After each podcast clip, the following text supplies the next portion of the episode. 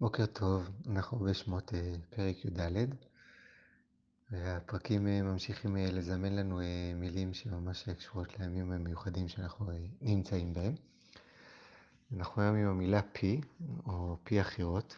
לכאורה זה שם של מקום, אבל נראה שרק לכאורה. בני ישראל יוצאים ממצרים, והם כאילו יצאו לחירות, אבל לא לגמרי, הם על סף, על פי החירות. צריך עוד נס של קריאת ים סוף כדי שהם יצאו לגמרי לחופשי. והקדוש ברוך הוא אומר להם, דבר בני ישראל וישובו ויחנו לפני פי החירות בין מגדול ובין הים, לפני בעל צפון נכרחות תחנו על הים. משה אמור להשיב לבני ישראל להיות ככה על הגבול של החירות, על פי החירות. והטיעון שזה לא רק שם של מקום, בכלל המילה פי, יש לה הרבה מאוד שימושים בתור פתח או התחלה. זה פי הבאר, שזה בעצם שפת הבאר, התחלה של משהו, או פי הארץ, או פי האתון. אחד הגלגולים היותר יפים של זה, זה הפסוק חנוך לנער על פי דרכו, גם כי יזקין לא יסור ממנה. אז חנוך לנער על פי דרכו יכול להיות according to his way, ככה נגיד באנגלית. אבל זה יכול להיות גם על פי דרכו. בוא נתפוס את הנער או נערה שנייה לפני.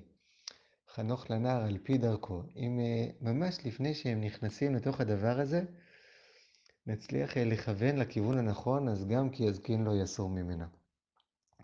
במובן הזה, פי זה הרגע הזה של הלפני, קצת כמו בטרם. ובני ישראל מתבקשים לשוב ולחנות לפני פי אחרות, ממש על הסף. הביטוי הזה על פי מתגלגל בעוד מקומות, ועוד מקום יפה שמאוד מתכתב עם הדברים שאמרנו, זה בהמשך של ספר שמות בפרשת כי תישא. ויאמר אדוני אל משה, כתוב לך את הדברים האלה, כי על פי הדברים האלה קראתי איתך ברית ואת ישראל. אז על פי הדברים האלה, על זה תגיד הגמרא במסכת גיטין, אמר רבי יוחנן, לא קראת הקדוש ברוך הוא ברית עם ישראל, אלא בשביל דברים שבעל פה. שנאמר כי על פי הדברים האלה קראתי איתך ברית ואת ישראל. כלומר שהביטוי פה על פי, הקדוש ברוך הוא קוראת איתנו ברית על תורה שבעל פה או על דברים שנאמרו בעל פה. אז אני לא יודע מי בתור ילד או ילדה למדתם דברים בעל פה, אבל כשאנחנו לומדים משהו כזה, זה פשוט יושב לנו עמוק עמוק בפנים.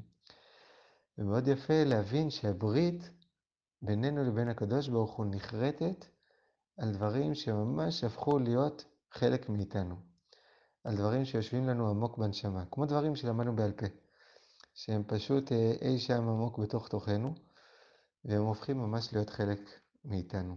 הזדמנות יפה אולי להעיר באופן אחר את ההבדל בין תורה שבכתב לתורה שבעל פה.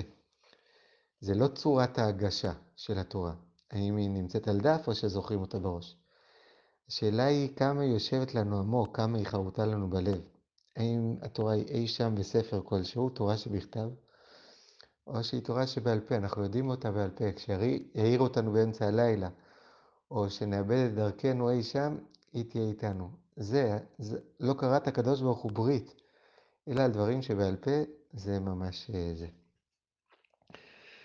אני אסיים ואומר שאנחנו באמת בימים מיוחדים, גם על פי החירות, על חג החירות, וגם ביום זיכרון, עם אנשים שכמו שתיארנו חרוטים לנו עמוק עמוק בלב. ברגע שיש יום כזה או זמן, אז באמת הם הראשונים שעולים, שאנחנו זוכרים אנשים בפה ועמוק בנשמה, כי מדי דברי בו זכור אזכרנו עוד. אז שיהיו כל המילים שאמרנו לעילוי נשמה, שיום טוב ומנחם לכולם.